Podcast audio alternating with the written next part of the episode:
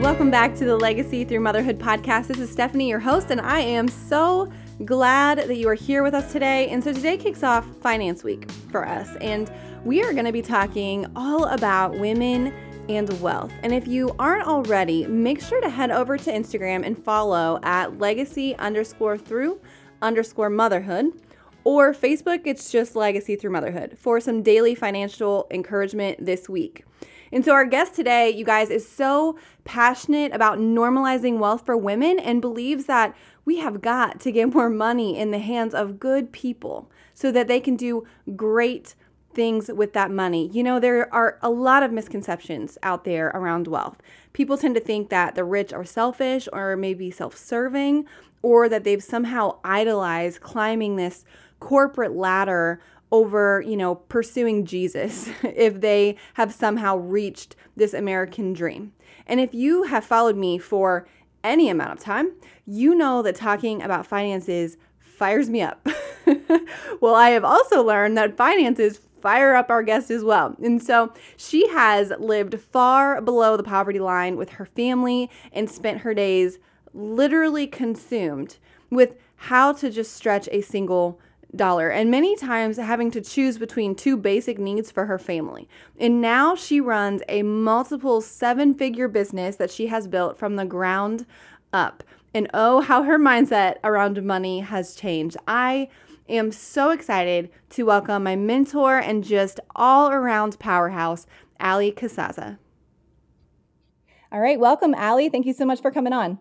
Thank you so much for having me, Stephanie. I just love talking to you. I'm I'm super excited, and you know what's funny? Um, actually, I was going to say this before we got put record, but you know, you're the whole reason that this podcast even started. Do you remember even when I messaged you when I when I launched this? Because I was listening to one of your episodes once, and you were talking about like your life of content creating and podcasting and all of these things, and I'm sitting here like with a pile of IEPs in front of me, like what the heck? Mm-hmm. Like, I want to do that. yeah, I did so not I, know like, that. I don't remember that. Yeah, That's amazing. And so I literally like my husband knew obviously because I like went, you know, did it together with him and I like called my mom and messaged you. I'm like, you don't even know who I am, but literally this podcast exists right now because you like motivated me at 5 a.m. So it's oh my gosh, that you're on right now. so much. Yeah, that's so great. Oh my goodness. Okay, so can you just kind of give us on a broader scale like what you do in your business? Um, and obviously, since this is like financial episode, kind of talk your talk through the financial journey that you guys have been on because what I know of it, I know it's like a ride to say the it's least. It's pretty crazy. I feel like it should be a movie one day or something because it's like so dramatic and every right. time I give like a recap it's like it just doesn't have the power in it that it actually has. But it, you know, podcasts are supposed to be short, so it is what it is. Right, it's um, totally fine. but basically, so in my business, um, I help women, uh, specifically moms mostly, who are just feeling really overwhelmed and just kind of stuck in this very stereotypical lifestyle of um, you know, it's a mess, it's chaotic, and the busier you are, the more run down you are, basically, the bigger your badge of honor. And I love to just work counterculture and help women simplify their lives, put things into perspective, take ownership. I feel like a lot of um, moms, especially, just don't take ownership over their time and their home and their space and their who they are. And there's all this guilt around you know, doing any self care if it's deeper than like a bubble bath, which isn't even self care. Like it's just this whole culture for moms is a mess. And I love working against that and really helping empower them to simplify and take ownership and make their life what they want. Um, my life verse is John 10 10. And I believe that all of us are called to this abundant life that motherhood is not some like survival mode exception to that um, scripture so that's kind of what I do. There's a lot of different, um, I call them pillars underneath what I do in my business. Like there's um, simplicity and minimalism and decluttering and getting stuff off your calendar and kind of giving your life an audit and asking, like, do you even like how things are going? Like, how are your relationships? What's on your schedule that needs to go because it's not really aligned with your purpose? And just really kind of combing through all the different pillars of a woman's life so that on the other side, she's so much lighter, she's so much more full of joy, and she feels like the way she's living her days is like actually aligned with her priorities and her purpose. Um, so that's, I know that's like a big, big promise, but that is at the top of what I do. Um, and my business, my business story is so crazy. Basically, we were at a point in our family's life where like I met my husband in junior high and I we were friends and towards the end of high school I was like with somebody else and just was in love with Brian. Like I knew I was like going to marry him and I was so head over heels and just but he was like so shy and it wasn't happening and finally it did happen and, and we've been together for forever. And so we got married. We like dropped out of school and got married and kind of just lived this falling backwards life where we kind of like fell backwards into being in love, fell backwards into getting married right out of high school, fell backwards into becoming parents because we were told that we wouldn't be able to have kids because of my hormone disorder. So, okay, well, birth control makes me feel like crap, so we'll just forget it. And there's Bella, there's Leland, there's Hudson, there's Emmett. There's the like, one million that follow. There's a million. yeah. And so it just, I mean, it's happy. We wanted to have a big family, but we, you know what I mean? Like it just kind of happened. And so we were in this place of being very reactive to life. So, what I mean by that is like, oh my gosh, we're married. We have no money. What do you want to do? Let's just like get whatever job we can, like going on monster.com and like getting whatever job you can get. Um, and it was very like blue collar. Um, I had like a real estate license that I never used. I hated selling real estate. And Brian worked a blue collar job, and I was basically a stay at home mom. So just kind of like fell into this lifestyle never even asking like is this what we want? Like do i want to be a stay-at-home mom? Do you want to do this job? Like we didn't really feel like we had a say because of the way that our life kind of played out. So all that to say here we are. We had moved to the midwest for my husband's job um, and that was based off of a promise made by the company he worked for that was a total lie. Um, he worked for a very, very large global company doing like technician work, like in uh, internet and TV installations and things like that. And we were, we were, when we were here in California, we had four kids and we were not making it. Like, we were, how can I even put this so you guys really understand? Like, it was like so broke. It was a choice of like, oh my gosh, I'm going to get my period this week and we don't have any tampons and we don't have any money. Like that kind of stuff. It was like, can I even get bobby pins? Like, I really need bobby pins. No, I can't. Okay, I'm going to go back home and dig through the couch and hope that I find one because I really need a bobby pin today. Like, it was, it was absolute, like, no extra. Which bills should we pay? Like, going through the bills and seeing which ones are pink notices, which ones are yellow notices. Well, this one's pink, but it has a red stamp, like final notice. So this one, like that kind of life. Wow. Yeah. All of our energy went into finding dollars, figuring out how to stretch dollars. Um, our marriage was awful. It was like, it was sad because we loved each other so much, but money consistently came between us. It was always the topic of conversation. We couldn't have like dates because we couldn't afford to do anything. And even like doing cheap, at, you know, Dave Ramsey kind of thing, like at home dates and and doing all of that, it was like pointless because the stress and the pressure and the tension of money and the lack of money on our marriage made it almost impossible to talk about anything else. Um, I'm very, I'm very sad about the conversations that my kids definitely overheard during that point of our of our marriage. I'm so glad they were so little but the conversations were very based in lack, very panicked, a lot of tension, a lot of screaming at each other, a lot of blame. Um, and by screaming at each other, I mean me screaming because Brian's like a manatee and he's just like patient and floating and calm and there. a manatee. I don't know. I don't know that he's I've ever heard that, but I get it. He's yeah. just like there and he's just like docile and sweet. And I'm like uh, the one that was like, we have to figure this out. Yeah. So it was so much tension, a lot of, but just breaking down and crying, like so much emotion surrounding money. And so we took this job offer in the Midwest. We live, we're from Southern California. We're born and raised here. This is where we live now. We love California. Um, and we got a job offer to move to the mountains in Northwest Arkansas. So super opposite of everything that we know. We didn't know anybody there. Um, we didn't have any like friends or family, nothing, but they offered us this job and promised better pay and better hours because we were not only not making it, I never saw Brian. He only had Sundays off, and those Sundays were spent freaking out because I wanted to get out of the house with him and go do something and we didn't have any money and we had to figure out how we were going to pay rent on Monday because that was coming. Like that was that was our life for years and years and years. And so we moved to the Midwest, took this job. We were so excited. We got there. They lied about the pay, they lied about the hours. There was definitely less work hours, but it was because there was no pay. There was no overtime available. There was nothing. So we basically took $4 less an hour um, than they promised, which even considering like the um, I can't think of the word, but just the lifestyle in Arkansas is a lot cheaper than California, but it was four dollars less than even that. So we were wow. poorer and we were together more, but that wasn't necessarily a good thing when you're freaking out and you can't pay any bills. Mm-hmm. Um, and so this is where we were. And it was winter, it was freaking freezing. I didn't know how to deal with that. I hated it. There was like icicles on my fence. I don't even know yep. what to do with that. Um, like you, I couldn't take the kids to the park. We're living in this townhouse. We had moved into a townhouse to just like save money and get settled. Um, in this town that everyone said was good. It was actually terrible, very unsafe. It was really just awful. Um, and so that is the situation that I started my business in. And I say all of that and I go on and on about it because I want you guys to understand the picture I'm painting is important. This was below poverty line. Like, our, we had, we got, we lost our car. We got, we had had three cars repossessed before this. Three cars repossessed. Like, who does that? You yeah, have an income problem. Like, you can't pay for it. It was awful. yeah. Um, embarrassing, like humiliating I don't know what our friends and family must have thought about us. Like we were, we had so much shame heaped on us.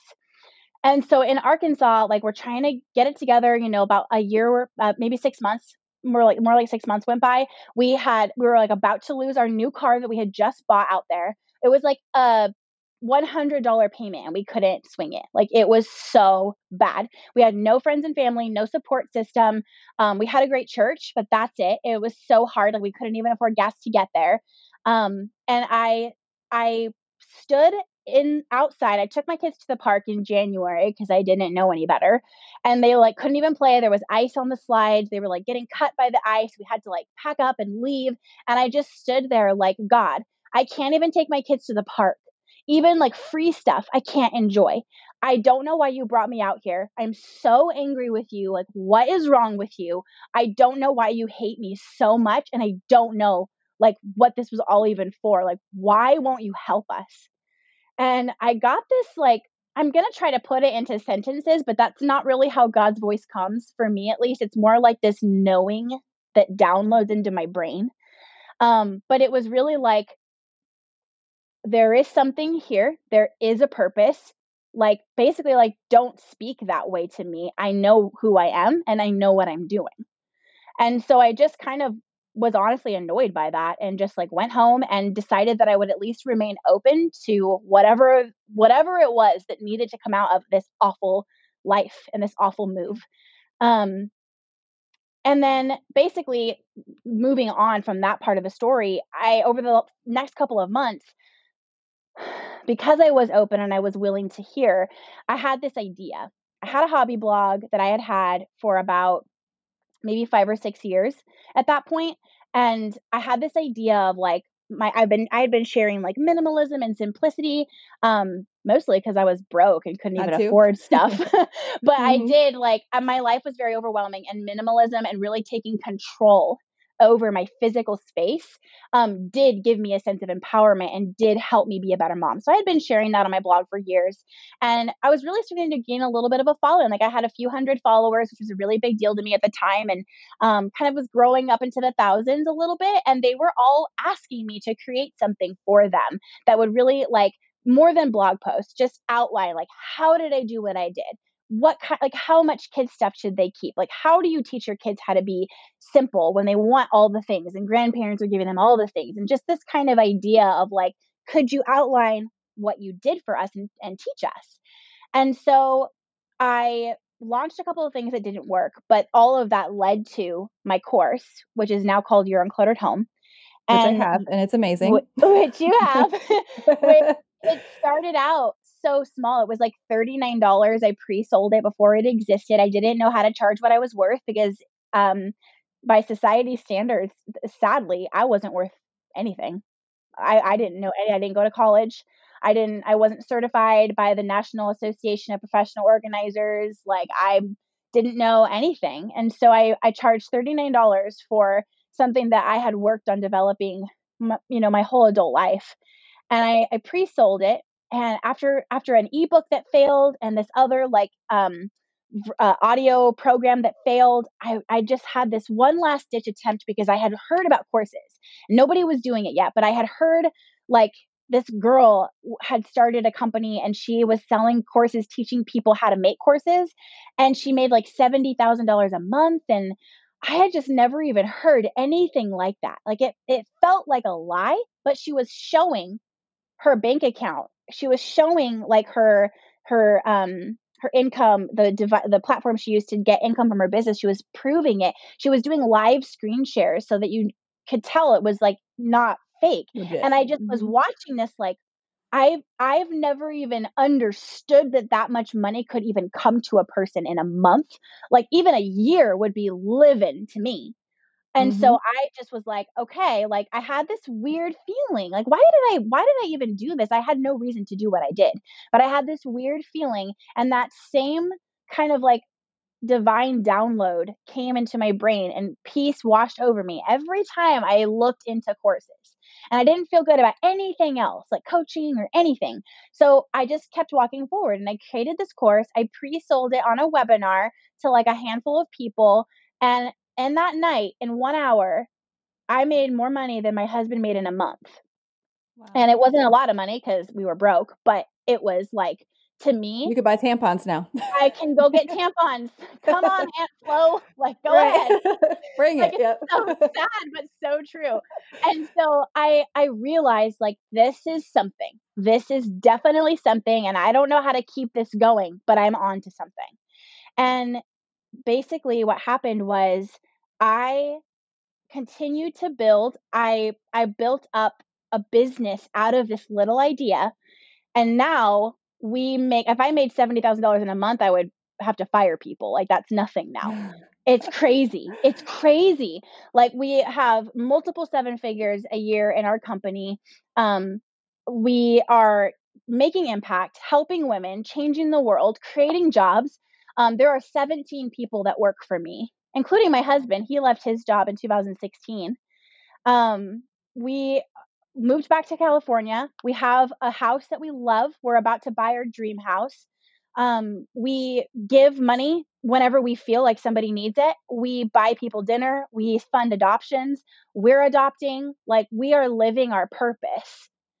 And money changed that. God used money to change our life so that we could change other people's lives, so that we could not have every fiber of our brains going to this this stupid ridiculous question of how are we going to make $20 stretch over two weeks? How can we what's where's the coupons? Let's cut coupons. Well how can we mm-hmm. save this money? How can we well let's pay cash for this. Or we don't have any cash. Well let's do well my, my tampons but bobby pins toothpaste the kids need this the diapers. Like i was potty training one of my kids way too young because we couldn't pay for diapers. Do you know the stress a child feels yeah. when their mom is like freaking out that they're not pooping in the toilet and that they're scared of the toilet and you're like your energy is tense and like like whisper yelling at this child to like go right. poop in the toilet because you know that it's the difference of you eating next week or not. And so what I get really upset about is when people in the Christian community say that money is the root of all evil and they have this resistance to wealth and especially, especially for women gaining wealth. That really honestly pisses me off because how ludicrous. Like, where are you getting this? What is wrong with you? This is not. How can you further God's kingdom if you don't have any money to back it up? We can only give so much time. And most people have kids, they have families, right? How much time are they really giving to the homeless? How much are they really going and sitting in an orphanage with babies whose parents have died from AIDS? No one's doing that. Missionaries, how do the missionaries do it? Money. Money. If you had money, you could give to the orphanage. If you had money, you could literally you could if we just all gave i think it's like seven dollars or something there literally would be no hunger in the world none and here is everyone like oh i'm just not in it for the money oh i just i just want to make enough i just all i need is enough to get by that is where the selfishness comes in that you're only looking to make enough for you to get by i believe that we serve the god of abundance that he is this abundant God who loves us and wants to co create his kingdom on earth with us. How the heck are we supposed to do that without the tool, the piece of paper that makes the whole world go round? So now I'm super amped up about talking about this and talking to Christians who need to wake the heck up and stop resisting money and go get it so they can change the world. Absolutely. And you know what? I think it's, and so I kind of want to talk about um, a couple of things, but I want to talk about just like, first of all, can we just say, and listen, I've gotten on my soapbox about this, so probably more than people want me to, but like we have got, not even talking about wealth, like take a step aside to just money in general. Like mm-hmm. we have got to start having this conversation. Like there are people mm-hmm. who are drowning in debt but it's rude to talk about money or it's taboo to talk about money. So it's like mm-hmm. there's there there are some of us who have like gotten to the other end where you are debt free. I wasn't always like that. We were done with money, but my mom like figured it out. And so she came back and was like, "Hey, let me show you how to do this."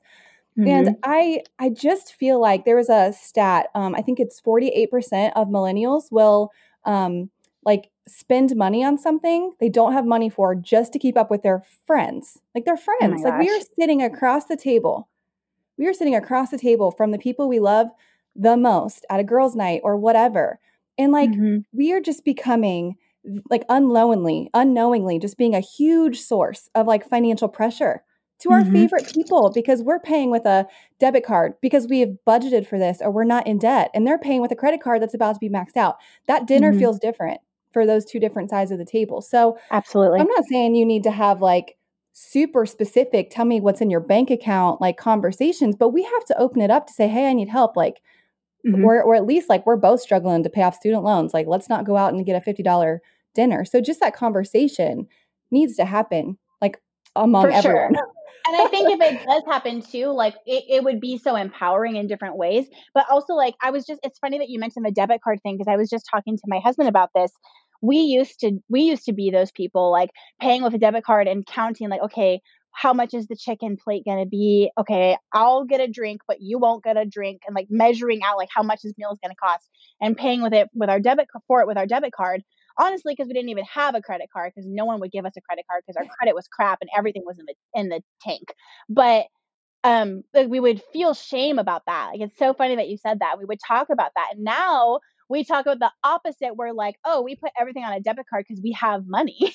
like we have money in the account and that's it's like the thing that used to be disempowering is the most empowering thing to buy two apple computers for workers that you just hired in your company with a debit card is so empowering like it's money is so good and it is so everywhere. It's literally being exchanged wherever you're recording right now, outside of your neighborhood, wherever you are. There's money being exchanged like crazy right now. Online in the houses that are surrounding your house right now, there's money being exchanged. Money is a tool, it's literally neutral, it's nothing. And it's everything because it makes the world go round. The, po- the power that money has, it only has because we humans assign it to it. So if you think that money is evil, and you've been told that it's the root of all evil and you shouldn't be in it for the money and you shouldn't be asking for that raise from your boss, you shouldn't be starting a company, you shouldn't set million dollar goals, what you're doing is you're literally resisting money. And that is going to show up in your revenue stream. That's going to show up in your bank account for sure. Because money only does what we tell it to do. And this is like another problem that I have with the Christian community is that they get very like weirded out if I say like everything has like an energy and God created us to have an energetic universe. And what you you like what you focus on expands. If you focus on that money is evil, you act a certain way where you are making decisions subconsciously that are going to push money away from you. Does that make sense so far? Yeah. Yeah. And if you Absolutely. act like money is a tool and I good people need to have good money so they can do good things. And you are open to receiving money and you are excited to grow wealth, you are investing your money, you are setting yourself up to be wise with your money and you are ready to receive it, what's going to happen? You are going to see so much money. You're going to have raises coming from your boss out of the blue. Your business is going to completely blow up and it's in a good way. And you're going to see so much revenue coming in because everything is energy. We are energetic beings. If you have a headache, you act like you have a headache. That affects your mood. That affects the way you are. Everything is like that if you're acting in a certain way about money, it's not going to come to you. It's just the way the world works. And I believe that God designed this energetic universe because it's a lesson. It, what you are, you get more of. What you are not, you don't get any of. So I don't understand why people get weirded out by that or why they're like, oh, why are you talking about this? Like, just pray about it and God will provide. Well, yeah, but get up and use your brain that God gave you and think about how are you acting around money? Where do you have issues? Where are you resisting? Because you can pray and ask God all day long, but if your actions and the way you're talking is saying, like, uh, okay, you're saying, God, help me pay my bills. God, help me. I want to help the orphans. But all day long, you're like, money is the root of all evil. Um, I don't care. I'm not in it for the money. You're sending mixed signals and your actions are going to create your thoughts and your words and your actions are going to define your reality.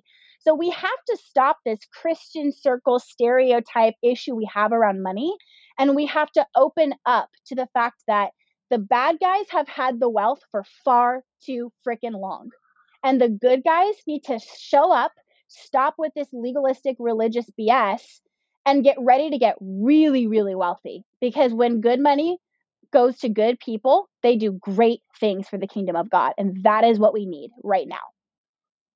Absolutely. And I feel like, too, there's just a, another somewhat narrative. And I always feel a little awkward when I hear it in either a sermon or wherever else. And it's like, if you have somehow, and honestly, this was a block um, with me starting my business, but um, mm. like if you have somehow achieved, air quotes, the American dream, or you know i mean okay so your business is obviously amazing. It's you're making a lot of money or whatever.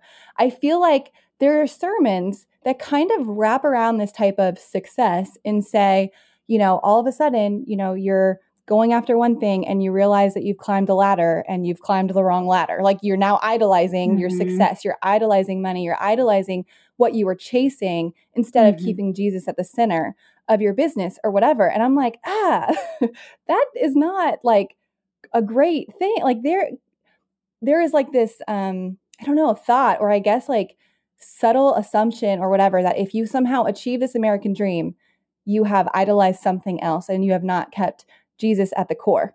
And so Absolutely. that makes me cringe exactly for some people, like some good people that I know personally in my life um, that just have wealth. They have mm-hmm. quote unquote like climbed the ladder and they make a crap ton of money, but they are some of the most like integrity filled people that I know.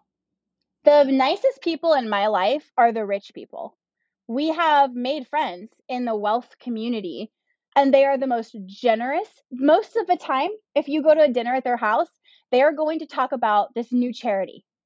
I have been in the room at a mansion in California with new friends where they were literally all the friends came over we met their friends and they were literally pulling out their checkbooks writing checks because the topic came up about this te- sex trafficking nonprofit that one of the women had just started and they were writing six figure checks. That made me want to show up bigger. I can't write a mm-hmm. six figure check for a charity right now. I want to get to that point and that means making more money. And the meanest most miserable self-centered self-absorbed people that i know are broke because that's what being broke does to you. It takes up all your heart and your mental energy and it puts it on something as menial as money.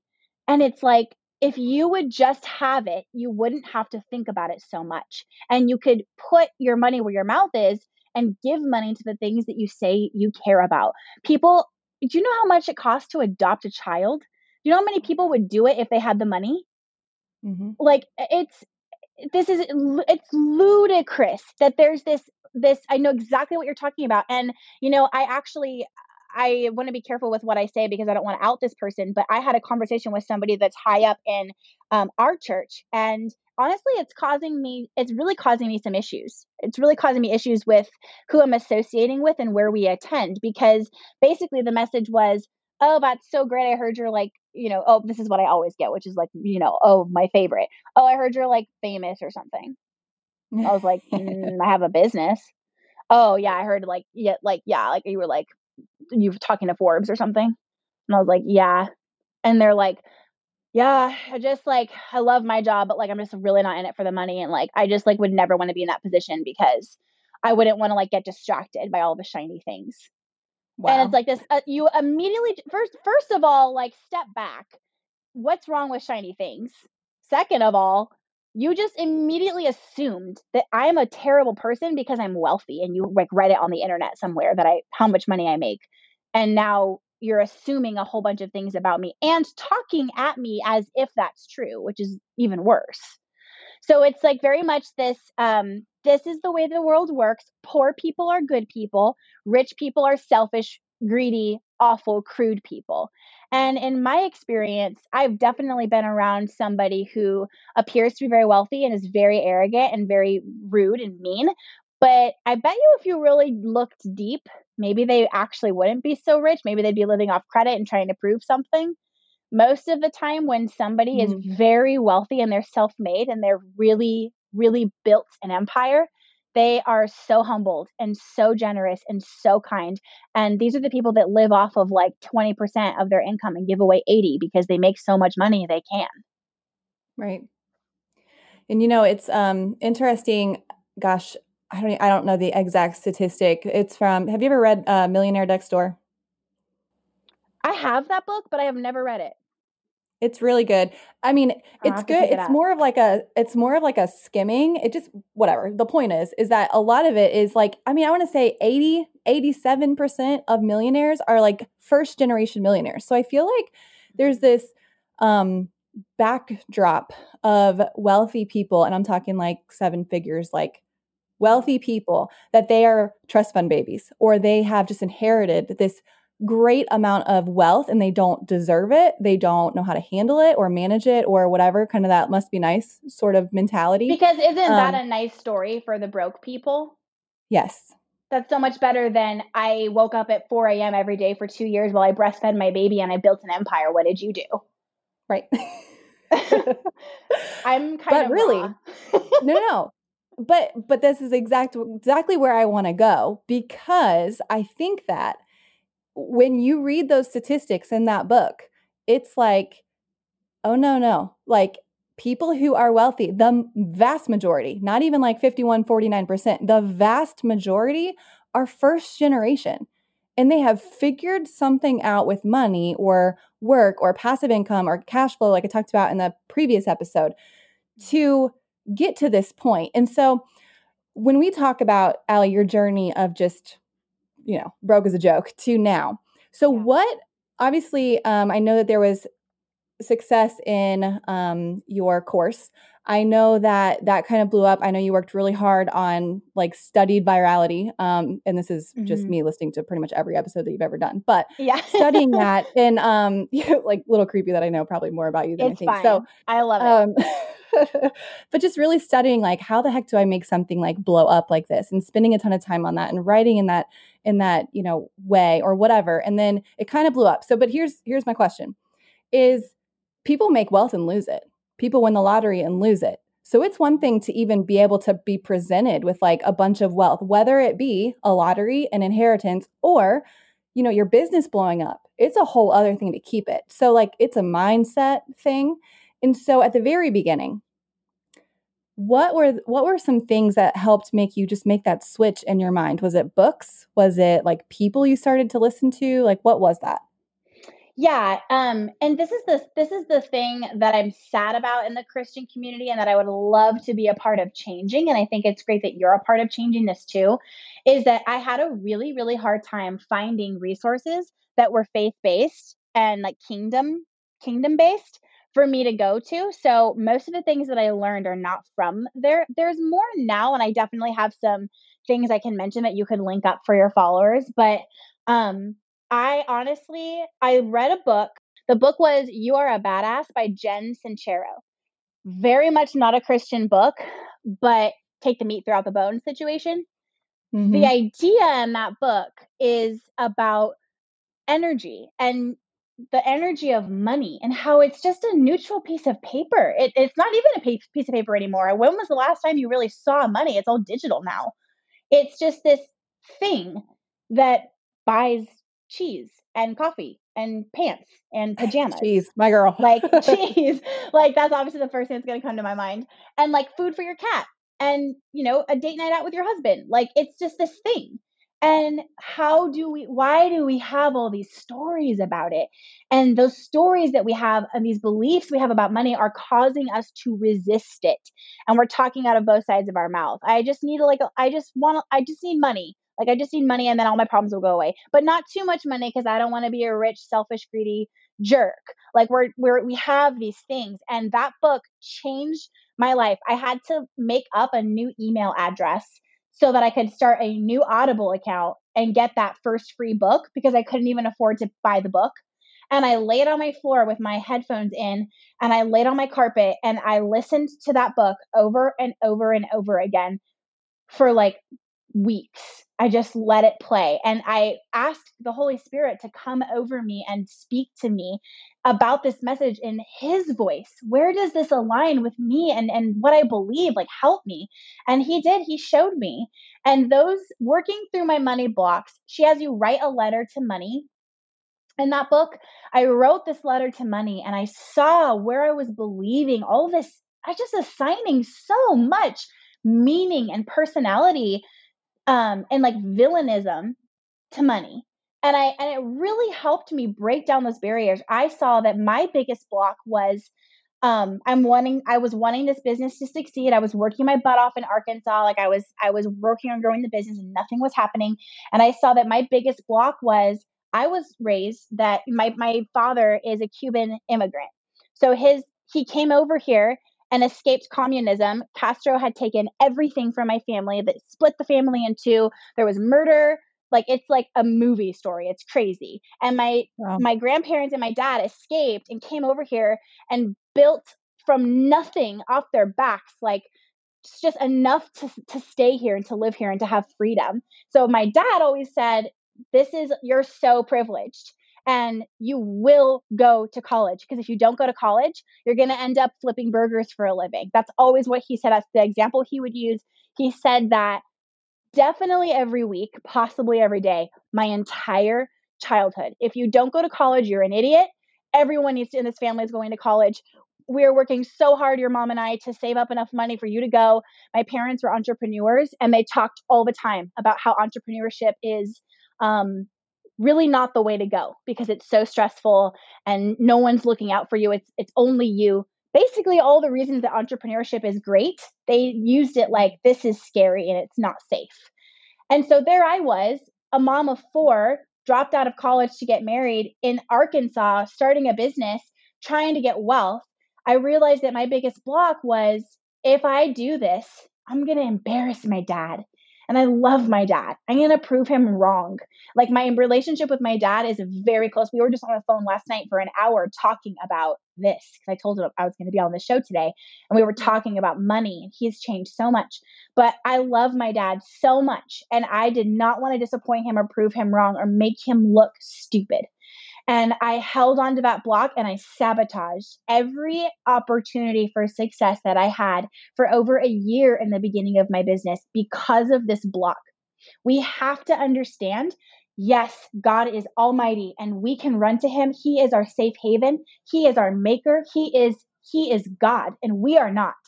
But he has made us in his image and he gave us powerful working minds. He gave us bodies full of energy that feel into everything. Especially as women, we are so powerful.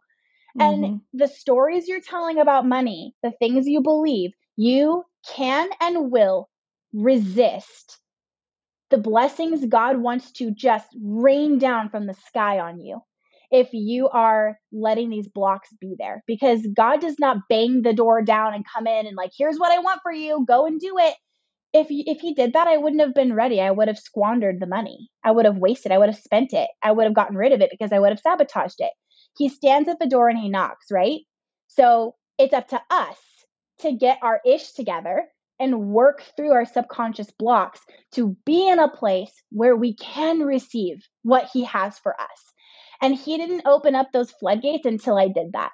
The second I remember I was sitting in my driveway and I was listening to the book and working through my journal, I had paused the book, the audio book, and I was really working through this and I was crying and I was praying and I I remember the moment I worked through that college block.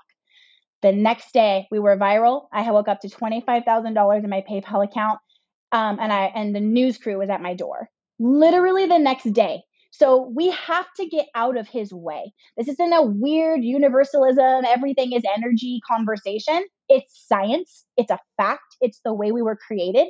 And God will not come in and bust through and dump what he wants on you. He waits for you to be ready. So you better work for your blocks and get ready. Yeah. Well, and it's interesting. Um, I remember my uh, pastor did a sermon a little while ago about money, and it's like literally like Satan's biggest way on like Western civilization, it like to get into our hearts and block like kingdom impact is through debt. You can't do crap. Oh you know gosh, what I mean? Like know. it's it's just that is like here, you want this shiny car, like go ahead and get it. You know what I mean? And it mm-hmm. feels good. We get praised by our peers or, you know, just like the culture for having mm-hmm. a nice car, a nice house, a nice, you name it. Not a single mm-hmm. person, well, I'm generalizing here, but not a single person can freaking afford it. And so it's like, right. I am going to shut down Western Christianity by money. Like mm-hmm. it, like literally, y'all can't do anything because you are so what you know the borrower is a slave to the lender right like mm-hmm. the the way that i wish and let me and i'm not going to go into the story but the way the what like pumped me up to get out of debt is two things one i wanted to be a stay-home mom i didn't have the option to because of the financial choices we made.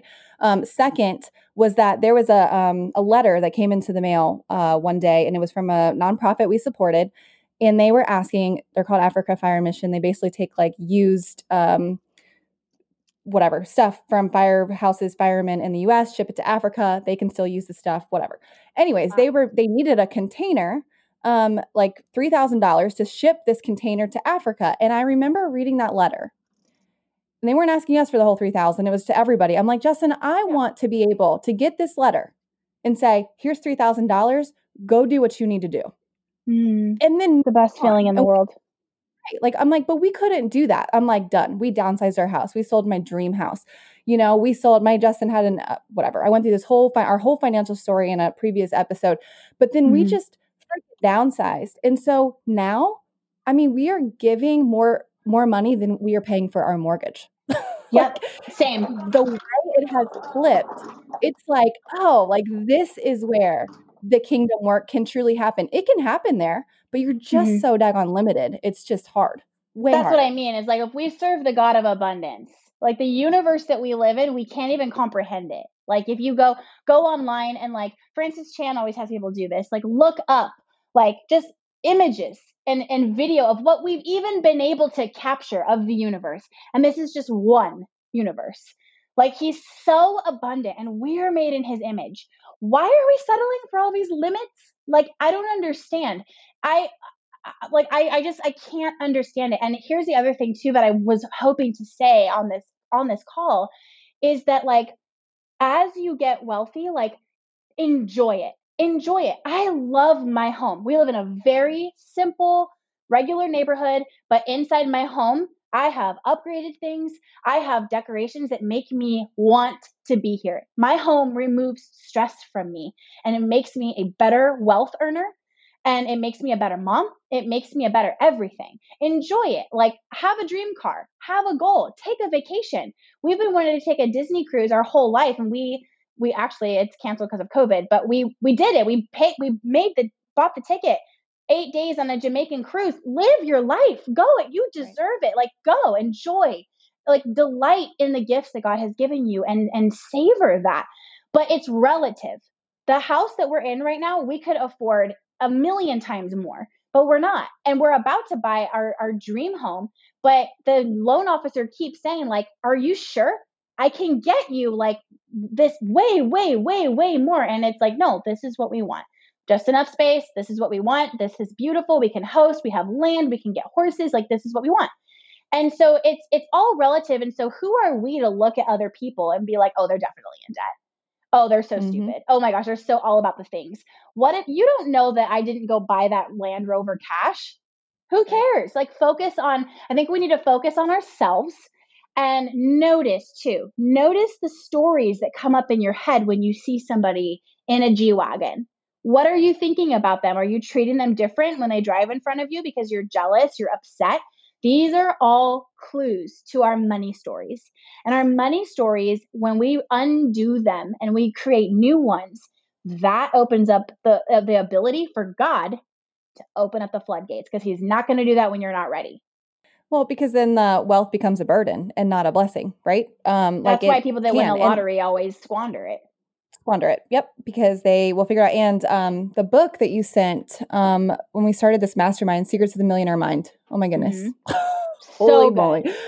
Okay, yeah, I'm like have to read it like four times over. But he talks about like your financial blueprint. He said, "Give me five minutes with someone who's it? Who is it? T. Harv Eker? Is that how you pronounce it?" Mm-hmm. Yeah, um, yeah. But like he basically is like, Give, put me in front of somebody for five minutes. I will literally tell you what their financial life will look like for the next 60 years because of mm-hmm. the way they talk, because of how they viewed money in their childhood, whether they had a lot or a little, um, you know, whatever else. So I wonder, like, you know, I don't even know. Like, I wonder what the conversation looks like as we transition. A, we learn obviously as much as about money and how it works ourselves, but then, like, how do we now take this and teach it to our children? Like, have you started this conversation? Is it an ongoing oh, conversation yeah. with your kids? Are there books that you're, I know yours are getting a little bit older, probably not reading like, maybe they are yeah, reading some uh, books. books like this. Yeah, no. no, not yet. Yeah, for me, um, for okay, so for Brian and I, it's really, it's been a lot of conversation between the two of us about this because also, like, that's why I said at the beginning that I have a lot of heaviness in my soul about what they heard in the beginning of everything. And I, I know now how important the words we say about money are. And I have dug through my own childhood and had to work through so much. And it pains me so much that I, in their little subconsciouses, I, I put that there. I put fear and lack. And um, really, honestly, when we do that, we're moving away from the truth of, of Christ that He is abundant and there is no limits. Are you kidding me? Literally nothing is a limit. We are the ones that put limits. And right. so with the kids now, it's very much like um actually recently my daughter she's 11, she came into my room um and she was like mom i'm just anxious about something um my friend like was talking to me she was like facetiming with her friend um and she was like are you guys rich and bella was like didn't really know what to say and she was like what do you mean? She's like well it's just like it seems like you're like your family is rich because you do a lot of stuff. And bella was like well yeah we are. And the girl like made a face and got really like weird and i don't know what it was because i wasn't there but she it was bothering her and she came into my room and told me this and we just ended up having this really great conversation and i was like you know rich is relative. Somebody that is in poverty and you know is homeless would think that you know, I give an example of like a person that works a blue collar job in our life, like that they're very rich. And so to them, they are. And to that other person, that blue collar worker, we are rich. But to the person that owns Google, we're right. it's nothing. So I was right. explaining, like, I, I, I'm really working with my kids on de assigning all the meaning and really like, what do you think? Like, to me, I know what wealth is and it really has very little to do with things. It's the freedom to buy things, cash, like big, expensive six, seven figure things. That's to me, like, I, that's what I want to do. Um, but it's, but that's relative to me.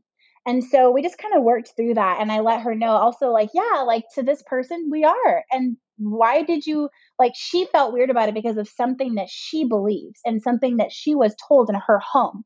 But wealth is something that is in your future because you're open to it. And this is your birthright because you are a child of the living God and he is the God of abundance. We serve the God of literal, everything comes from him, the God of abundance.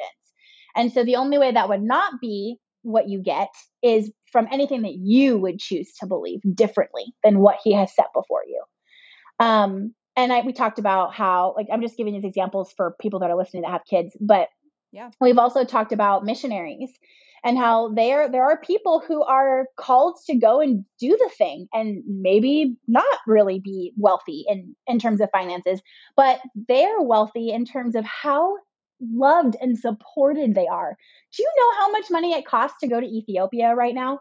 Do you know like the danger you're putting yourself in? Do you know that you have to eat? What are you going to wear? Where are you going to get clean water like, how are you? What are you? Where are you even going to get the money to do for the people there, whatever you're going there to do? Like, mm-hmm. that's a lot of, that's wealth. That takes a lot of money.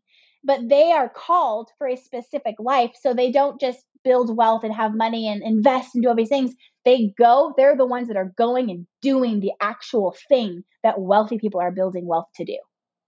And so we just have we have these kind of conversations about different different people and I want my kids to be very aware of different socioeconomic statuses and how people get there and what our job is.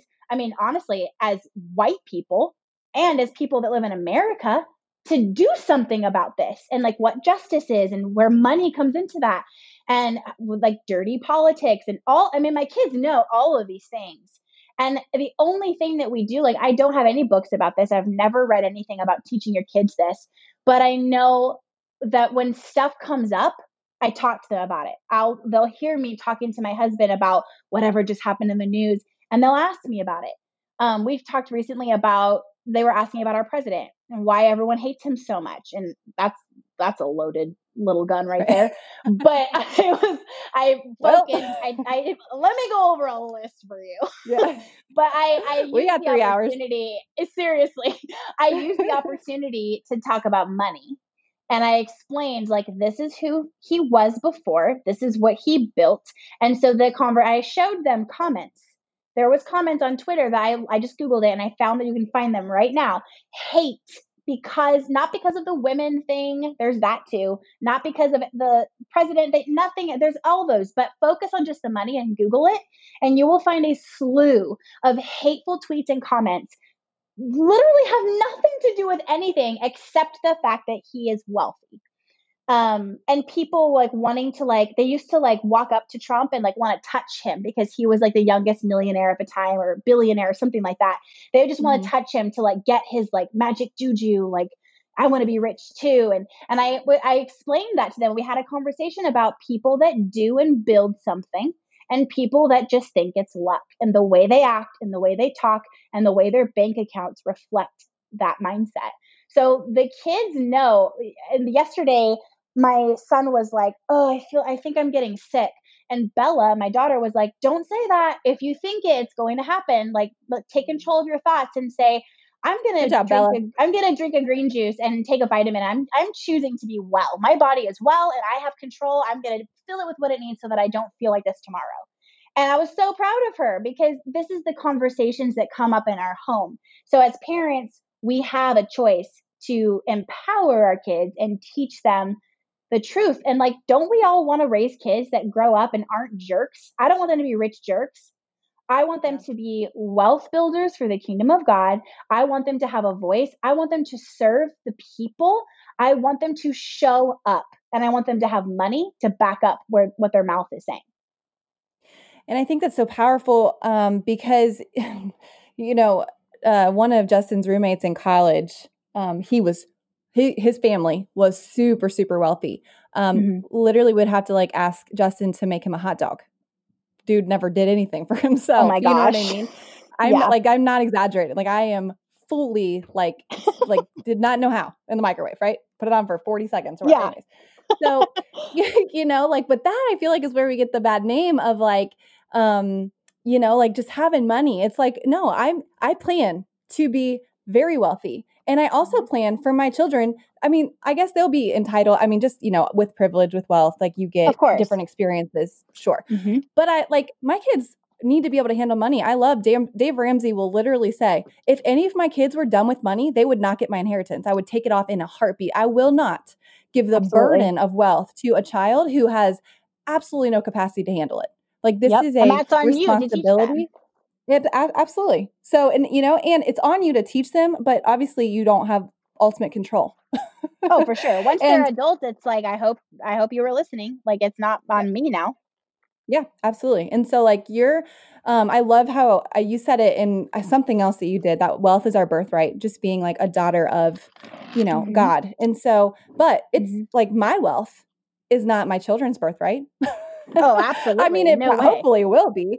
Do you know what I mean? But like, there's no way that if my, like, I'm not going to let you squander everything that I've worked so hard for. And I, and I pray that as I'm teaching my kids, as I'm because I'm learning, Lord knows, mm-hmm. um, you know, that they will learn how to do that. So I'm just excited about that. And so affirmations, let's talk yeah. about this really quickly because I know that sure. you are a huge believer in affirmations with um just in general. We talk about it a lot on here, but how did that help you um, in your just wealth and financial journey? Did that kind of coincide with the book that you read, plus I'm sure other books and whatever else? Yeah. And, you know, if you go down this path of like, if you research or read books or anything that are kind of about like the power of thought, the power of words, um, uh, like kind of very like law of attraction, that kind of stuff, you're going to get a lot of fluff. So we have to balance it out with the word of God, which is funny because literally everything that I've ever read that's been very like universalist, um, law of attraction, all this, it's physically it's it's scripture. It's just said differently because right. people are scarred by religion and they don't want to hear it. And it's just funny to me because the Bible is the ancient text and this has all been said by Jesus or prophets and everyone's like hearing it said a different way and they're like, "Oh yeah, I really resonate with that." Like I really don't like I don't I don't want to do the Christian thing. I really resonate with that though. And it's like it's mm-hmm. literally the same thing. yeah. So yep. I had a friend of mine who had like had put something on on Facebook. It was like a it was literally a verse from the Bible. It was something in Proverbs. And I know that they like are not a believer and like very openly not. And I'm like I literally wanted to just type like you realize that that's what verse what verse that is because they were like yeah. oh absolutely 100% this. I'm like you know that's biblical right? But i didn't that's because I I don't go there. But anyways. like, yeah i know it's a whole thing. And it's like the more i dive into both of those worlds the more it all leads back to scripture. So I think it's really, I think that's really beautiful. But um, anyway, I like, yeah, I definitely from the Jen Sincero book, I definitely picked that up, and that was when I first had my my first taste of something called affirmations. But this is scriptural. You know, the tongue is a double-edged sword.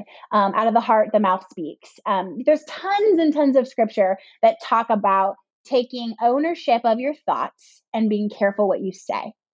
Um, have you ever read about the study that they've done on water and how literally like I don't know the scientific word, so I'm gonna butcher it here, but just look it up. Um, like the ions or whatever in the water change according to if you say positive or negative things to it. Um, mm, I feel like I've heard this about plants or something. It, I was just gonna say they've also done this with plants and rice, like rotting rice. The rice rotted and turned black from saying, I hate you, I hate you, I hate you, you're stupid, all of these things.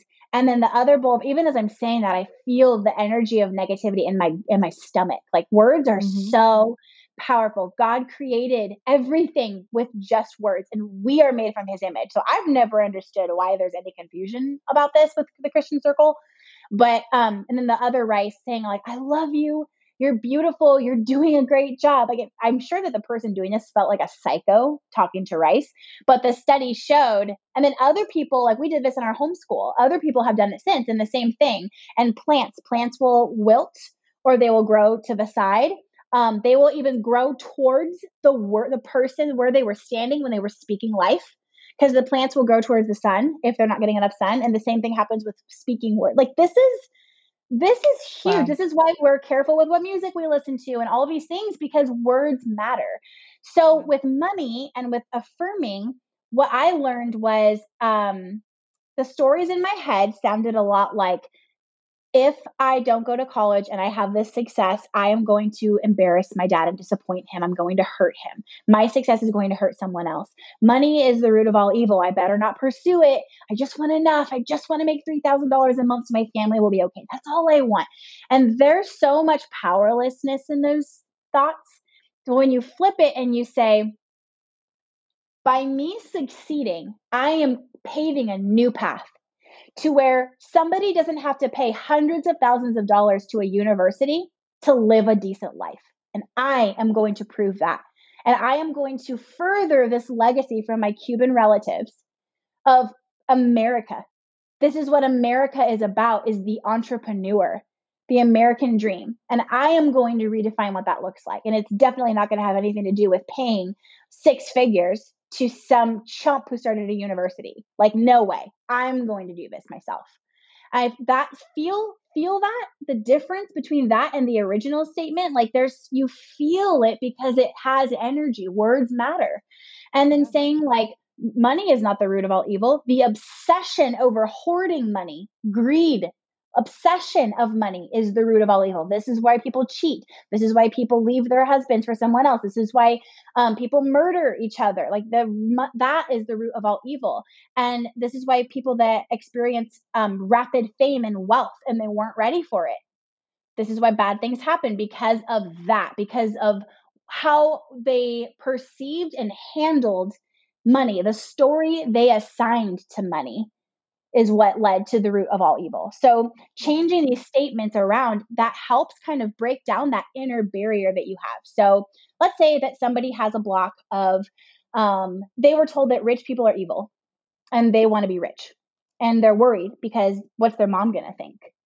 The easiest way to figure out where you're at with money is to imagine yourself being a millionaire, being interviewed for Forbes, and then asking yourself, what will my parents think?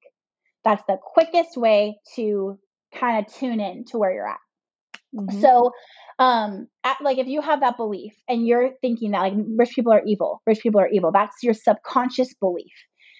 The affirmation would help you kind of break it down. It's not the only way, but it is a big piece of it. So, breaking it down to say, like, when good people make good money, they do great things when good people make good money, they do great things. And letting that be an affirmation that counters that limiting belief. And you can literally feel, even as I'm saying, I don't have that limiting belief right now, but even as I'm saying this, I feel it in my, like in my chest and in my upper gut. You feel the energy of the words you're saying because it's real and it matters. So saying affirmations and speaking life over your wealth, over your business, over your family, over your body. I've done this with um, not getting sick. I've done this with um, my hormone disorder and bringing balance into my body, just speaking, choosing to use the power of the Almighty Creator that I was made in His image and choosing to harness that and speak health and wellness over myself has changed my entire life. I do this over my kids, and I have an episode about that on my show that my child completely changed from the words I was speaking over him. So it's about the, it's not about this woo woo ritual where you're just chanting something and it changes the course of the universe. No, it's you're choosing to take control over your words, which are incredibly powerful. Look at scripture and make it further God's kingdom, not take away from it. Yeah, I think it's super powerful. I mean, I heard affirmations kind of before following you a couple years ago. Um, and I, I mean, I think I've shared your. Do you even know what episode that is? I it's some whatever it is from your the show. kids. Yeah. Uh, we can look it up, but I think it might be episode. It's it's positive words for your children. If you look up positive words for your children, Allie Casazza, it'll come right up. Yeah. And so I remember listening to that. I remember cleaning my kitchen while I was listening to it. And I just remember like tears and my whole body was like because I'm mm-hmm. not really well, I'm not really a yeller, but I I can be. And so mm-hmm. I just would I I just remember whatever day, uh, you know, divine intervention, call it that, because I just was yeah. feeling so um we one of your kids is kind of like one of mine. You got your fool follower, you got your sweet one, and then you got your one that's like, mm-hmm. okay, this is gonna this is gonna be this a little tough. different. So yeah. yeah. So so he um had just been really hard. And I remember um hearing that actually uh, or whatever and i started to just affirmations for our family and whatever else and so i'd already kind of heard about them but i really started doing it then and it's changed I mean, it changed so much. Eh, not just we all do affirmations, they say them themselves now, but also in a way where you speak to your children. Lord, I'm getting on a tangent, but it's not just say, I am loved, I am patient, I am kind, I am all of, like we follow the fruits of the spirit. And so, mm-hmm. but it was also like, hey, I need somebody super kind to go put their trucks away. I need somebody mm-hmm. who has, you know, a lot of whatever. And so it was like just this different way of talking about him instead of like, freaking go put your truck away. yeah. You know, or like how many like, times have I told you? Like yes. that's the energy. It's it's got yep. something to do with the tone, but you could say like you are you are so stupid in like a happy tone and it is almost worse than if you yelled yeah. it in an angry tone. Like yep. it's the words that you're saying matter. So yeah, you, that's so good, Stephanie. Like, good. I need somebody that's really helpful and just such a good support for mom to go and pick up the living room. And yep. first of all, when I say things like that, I know exactly which kid is going to go do it. Oh, absolutely. Uh, okay, listen, I have, I have four boys, right? I, you have four kids too. They're all blonde hair, blue eyes, except this one that I'm talking about has green eyes. So now we're like, I need somebody with green eyes to go pick up that truck. And he's like, Oh, I'm the only one in the whole house. Yeah, like, that's yes. so cute.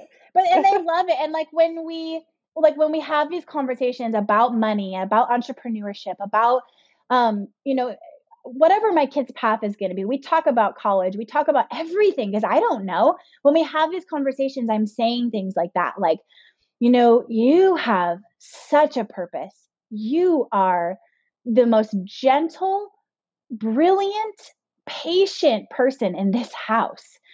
I am so excited to see what you feel pulled toward. And I explain that to them. We do, we also do a five minute meditation together every single day in our house, a guided meditation. I can give you the link for that. It's very empowering for kids. It's a kid meditation and it teaches them to imagine a magic wand in their mind and they can, wherever they point it, it lights up and it teaches them to focus on their, so they light up their breathing they're focusing on their breathing. They light up their feelings and they're focusing on how they're feeling. It's really, really great. I can send mm-hmm. you that. Um, just yeah. box me. But um also like we do that and we're having these conversations teaching them that internal compass that God gave them, how to use it and like saying like you are so all of these things. I can't wait to see what you are feeling pulled towards the older you get. If you're going to go to school, if you're going to start a business, if you're going to be a firefighter, like, I can't wait to see what you feel pulled toward. Already teaching them that that's how you figure it out. You ask God, you open to guidance and he gives you that internal pull because you are already destined for what your purpose is. And you you tap into that by feeling that pull. Do you know how empowering it is to give that to a 7-year-old boy? Boys are taught not to feel. They're taught to suck it up. And mm-hmm. and kids are taught to like go to college and get and figure it out. Like i don't know just go for something go to general ed figure it out. And so to teach them that the that the answer is inside of them and there's this internal pull that God will show them. I just I want to raise kids that are empowered. I want to raise kids that have had life spoken over them on a daily basis. I want to raise kids that know how to feel boys and girls. I want them to see my husband and I being a team, not stuck in these traditional gender roles that are the opposite of our personalities, where we're miserable, but at least he's the breadwinner and I'm the you know, stay at home mom, even though that was not my thing. I was miserable. I want to mm-hmm. raise them to see this empowering vision of God touching down on, on this earth and giving each person a purpose and a drive, ambition, or servitude. Like everyone has these different things. And to learn how to look within and feel where that's pulling them and follow that, and then build a crazy ton of purpose and wealth out of that, whatever that pull is for them, that's the sweet spot. Like, screw college. If it's not a part of it, who cares? Like, let's teach right. them this. Absolutely. Absolutely. I feel like I kind of just want to mic drop on that. yeah, totally. on that note, uh, that was great. Um, but I do want to say too, and just talk through maybe uh, one last thing. I know that I've yeah. had you forever now, but no, um, I just, you know, so obviously you're an entrepreneur um, your income is kind of unlimited. I mean, I'm not going to go mm-hmm. into this whole passive income thing, but honestly, if you were to like not be here tomorrow, your business would still make money for yourself, right? That content is always there. Now, if you choose, um, because I do want to make a distinction there that like not everybody is going to be in a career that is making millions. Not Mm-hmm. everybody has the you know desire to have a side hustle or a small business or whatever Mm-hmm. else. And so I think it's really important too that like you exactly like you were saying earlier, wealth, right? It's not just Mhm. about the millions. Like, you know, Mhm. we are we have rental properties that are making money for us. And so that income is like infinite. You know, Yep. like you can be making and I, I just again went on this in my last episode, my last financial episode. Um, and basically I want to empower my boys to know how to handle money so Mhm. that whatever they pursue, I don't care if it's if that job um, or their, what, I want them to follow their passion and whatever that passion is. If it makes them twenty five thousand dollars a year, I Mhm. want them to feel like, okay, I know how money works. I know how to handle money.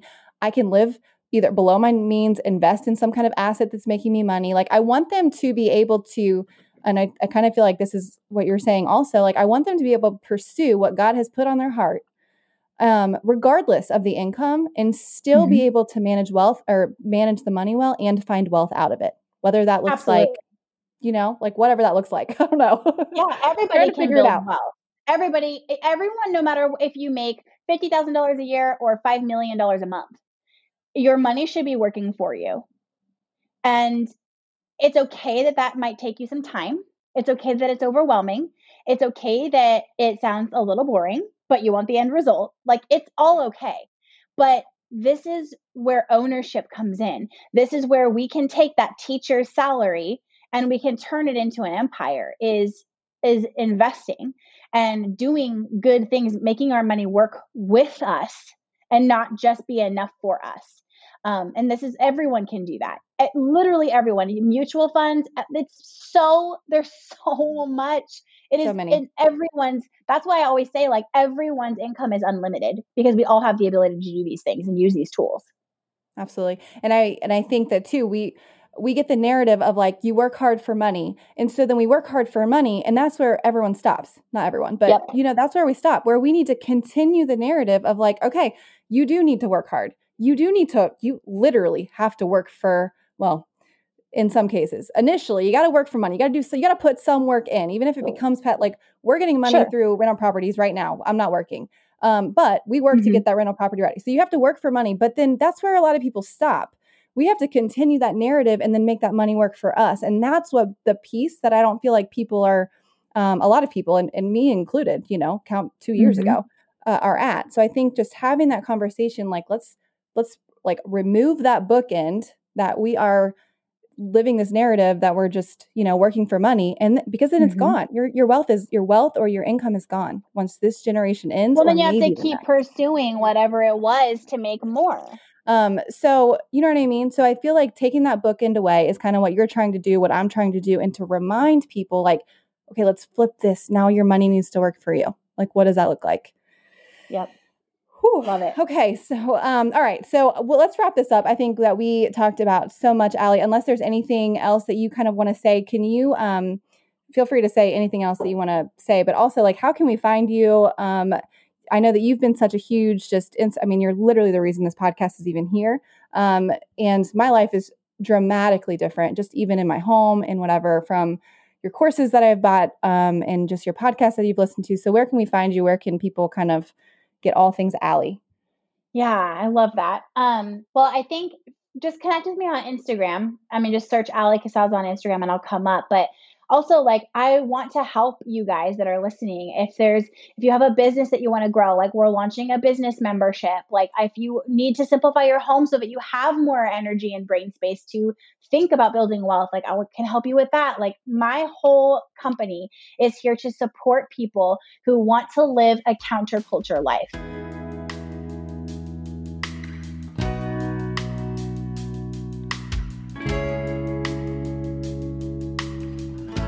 Okay. so I hope that this conversation has challenged you. I hope that it has inspired you.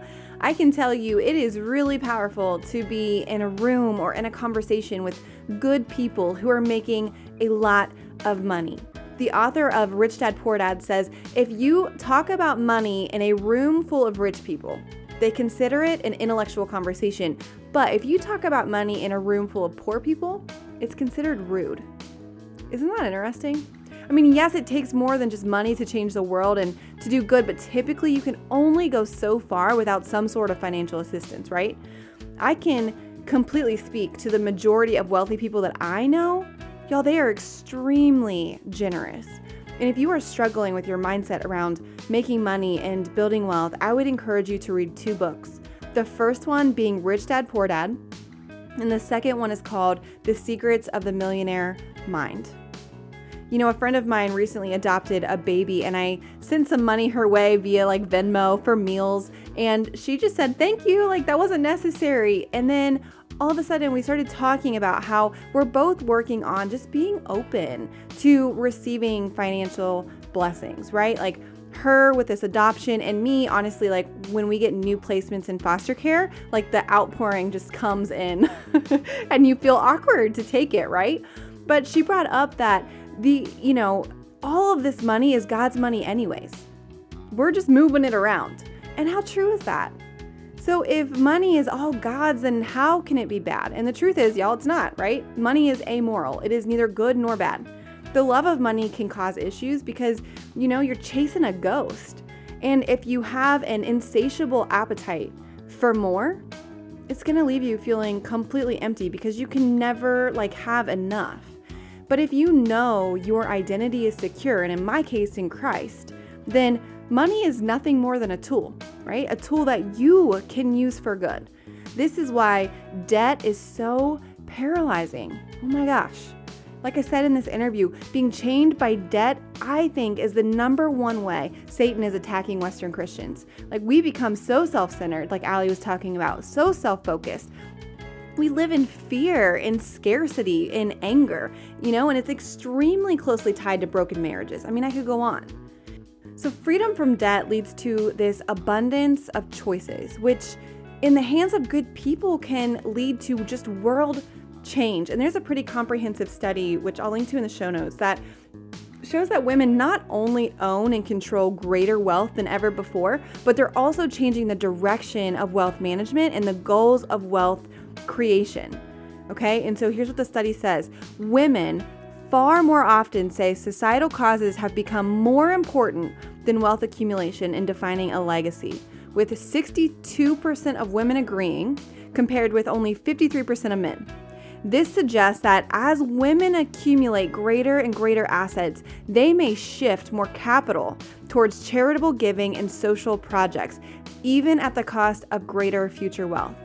So y'all, it's it's really not even about like getting money and hoarding it. It's about serving people. And then we make money and then we use that money to create world change. And this is why we are so passionate about normalizing wealth for women.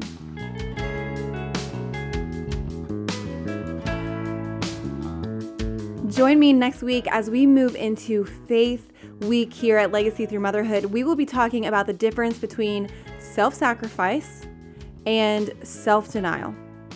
Mamas, if you struggle with balancing self care and the call from Jesus to deny ourselves, tune in with me next week as we walk this line between the two together. I am so excited to have this conversation with you and help you find your grit while completely covering you in grace.